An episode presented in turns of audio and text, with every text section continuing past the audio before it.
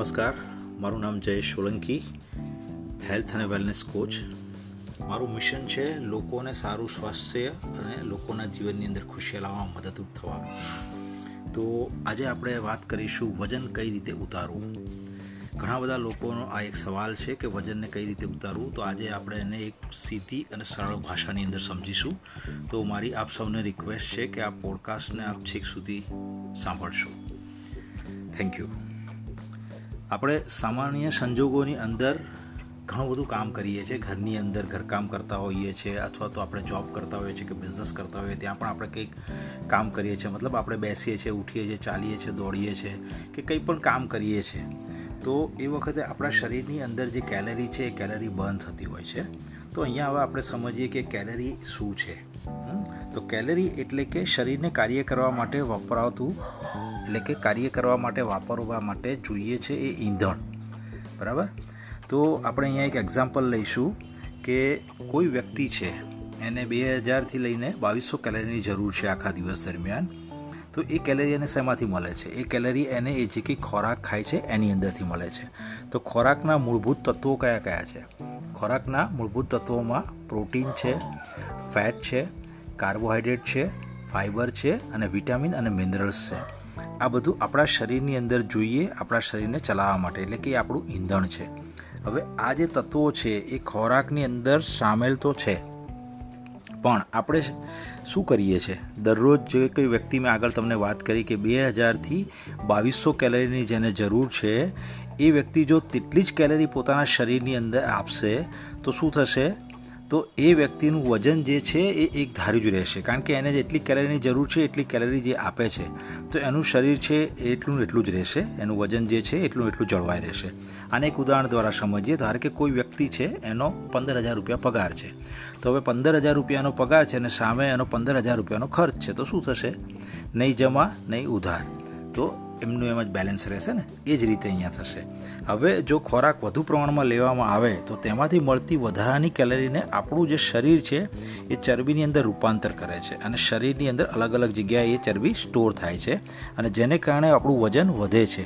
તે જ રીતે જરૂરિયાત કરતાં ઓછી કેલરી લેવામાં આવે, એટલે કે ભૂખ્યા રહેવામાં આવે, તો પણ આપણું શરીર જમા કરેલી જે ચરબી છે, એને ફરી કેલરીમાં રૂપાંતર કરવા માંડે છે. જેથી શું થશે? વજન ઉતરે છે. તો આટલું આપણે જાણી લીધું. તો આપણે રોજિંદા કાર્યોની અંદર મેં આગળ વાત કરી કે કંઈ પણ કામ કરીએ છીએ, બેસીએ છીએ, ઉઠીએ છીએ, ચાલીએ છીએ, દોડીએ છીએ, અથવા તો કસરત કરીએ છીએ, તો પણ આપણી કેલેરી વપરાય છે. અને એને કારણે પણ શું થાય છે, એ કેલેરીને જો આપણે બર્ન કરીએ છીએ, તો એટલું આપણું વજન પણ ઓછું થશે, વજન પણ ઉતરશે. આ એક વૈજ્ઞાનિક પદ્ધતિ છે. બરાબર? હવે વજન ઉતારવા માટે ઘણી વખત શું થાય છે? ઘણી વખત લોકો ડાયટિંગ કરવાનું ચાલુ કરી દે છે. તો ડાયટિંગમાં એ લોકો લગભગ જનરલી શું કરવા માંડે છે? કે ભાઈ સવારની અંદર પહેલાં નાસ્તાની અંદર થેપલા છે, બ્રેડ છે, બટર છે, ટોસ્ટ છે, ગાંઠિયા છે, ફાફડા છે, ચવાણું છે, આવું બધું લેતા હતા. તો હવે એ લોકો શું કરે છે? એ બધું બંધ કરે છે. પણ એની સાથે પહેલાં એ લોકો ચાનો એક કપ લેતા હતા, તો એની જોડે બે કપ પીવાનું ચાલુ કરે છે. એ જ રીતે બપોરના સમયની અંદર જે રોટલી ખાતા હતા, એમાંથી બે રોટલી ઓછી કરી નાખશે. પરંતુ થાળીની અંદર જે ભાત છે, એ ભાતનું પ્રમાણ વધારી દેશે. બરાબર? ઘણી વખત શું કહેશે? રાતના ટાઈમે કે ભાઈ ભૂખ્યા પેટે તો ઊંઘ નથી આવતી. એવું બહાનું કાઢી અને રાત્રે એકદમ નિશ્ચિંત થઈને ખાવાનું લેશે. તો શું થશે? પચાયા વગર આપણે સૂઈએ છીએ એટલે કે જે કંઈ ખાઈએ છીએ એની માત્રા વધારે હોય છે અને એને આપણે પચાયા વગર ખાઈએ છીએ તો આ બધાને કારણે શું થાય છે? આપણા શરીરની અંદર આપણી વધારાની કેલેરી જાય છે અને આપણું વજન વધે છે. હવે ઘણી વખત શું થાય છે? ઘણા બધા લોકોને એવું સાંભળ્યું છે આપણે કે ભાઈ, ક્યારેક તમે ગ્લુકોઝનું પાણી કે શર, લીંબુનું શરબત પણ પી લઈએ છીએ, કારણ કે શરીરની અંદર અમને એવું લાગે છે કે અશક્તિ જેવું છે. અથવા તો ઘણી વખત ઘણા લોકો એવું પણ કહે છે કે ભાઈ, મહેમાન અમારે ત્યાં આવ્યા હોય, એને કંપની આપવા માટે આઈસ્ક્રીમ થોડો ઘણો લઈ લઈએ છીએ. અથવા તો કોઈ સંબંધીને ત્યાં જઈએ, ત્યારે એ લોકો ચા નાસ્તાની વાત કરે, તો એમને ખોટું ના લાગે, એટલા માટે ચા નાસ્તો પણ લઈ લઈએ છીએ. તો આવું બધું આપણે જ્યારે કરીએ છીએ, ત્યારે આપણા શરીરની અંદર વધારાની કેલેરી બોડીમાં જાય છે. અને એ કેલેરીને કારણે આપણું વજન વધતું જાય છે. હવે વજન ઉતારવા માટે ડૉક્ટર કે ડાયટિશિયનની સલાહ પ્રમાણે એ કે ભાઈ આટલું જ ખાઓ, આટલું માપી માપીને ખાઓ, એવી જો કડાકૂટમાં ન ઉતરવું હોય, તો હવે આપણે શું કરવું પડશે? તો એના માટે હવે આપણે શું કરવું પડશે? ઘી છે, તેલવાળા પદાર્થો છે, મસાલેદાર જે વસ્તુઓ છે, જંક ફૂડ છે, એને આપણા ખોરાકની અંદરથી જાકારો આપવો પડશે. અને એની જગ્યાએ આપણે શું કરવાનું? ફણગાવેલા કઠોળ છે, બાફેલા શાકભાજી છે, એને સ્થાન આપવું પડશે. ઠંડા પીણા, આઈસ્ક્રીમ, મીઠાઈ છે, આના ઉપર પ્રતિબંધ મૂકવો પડશે.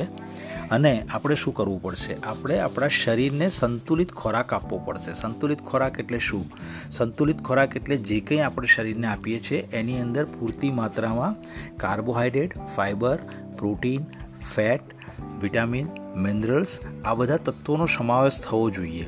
તો હવે એ બધા તત્વો ક્યાંથી મળશે? તો એના માટે શું કરવાનું છે? એના માટે નહીં કે આપણે ગૂગલ બાબા કે રાયચંદ લોકોની સલાહ લેવાની, કારણ કે એ લોકો ઘણા બધા લોકો આપણને અલગ અલગ સલાહ સૂચનો આપતા હોય છે. પરંતુ આપણું જે શરીર છે, આપણા શરીરને શેની જરૂરિયાત છે એ લોકોને ખબર નથી હોતી. તો એ ખબર કોને હોય છે? તો એ ખબર છે, એના જે એક્સપર્ટ હોય છે વેલનેસ કોચ હોય છે, એમને ખબર હોય છે. તો એવા કોઈપણ સલાહકારની મદદ લઈને આપણે આપણા ખોરાકની અંદર પરિવર્તન કરવું કરવું જરૂરી છે અને સાથે સાથે ખોરાક તો યોગ્ય માત્રામાં બધું પોષણ મળી રહે એવો તો લેવો જ જોઈએ, પણ એની સાથે સાથે આપણે લોકોએ વધારે પ્રમાણમાં પાણી પીવું જોઈએ. બીજું છે એક્સરસાઇઝ પણ કરવી જોઈએ. એક્સરસાઇઝ જે છે એ આખા દિવસની અંદર આપણે ટાઈમ કાઢીને ચાલીસથી પિસ્તાળીસ મિનિટ એક્સરસાઇઝ કરવી જરૂરી છે. બીજું, સાથે સાથે આપણે આપણા શરીરની અંદર પૂરતી ઊંઘ પણ લેવી જોઈએ. ઊંઘ પણ પૂરી માત્રામાં આપણે લેવી જોઈએ અને આ બધું જ જે કંઈ આપણે કરીએ છીએ, એમાં આપણે પોઝિટિવ માઇન્ડસેટ રાખવું માઇન્ડસેટ રાખવું પડશે.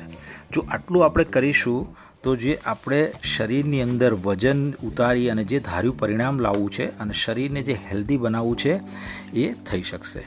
તો આજે મેં તમને વાત કરી, એ તમને લાગે છે કે યસ, આમાં મારા માટે કંઈક ઉપયોગી વસ્તુ છે, તો તમે આની માટે વધારે જાણકારી માટે તમે એક નંબર આપું છું. એ નંબર ઉપર કોન્ટેક કરી શકો છો.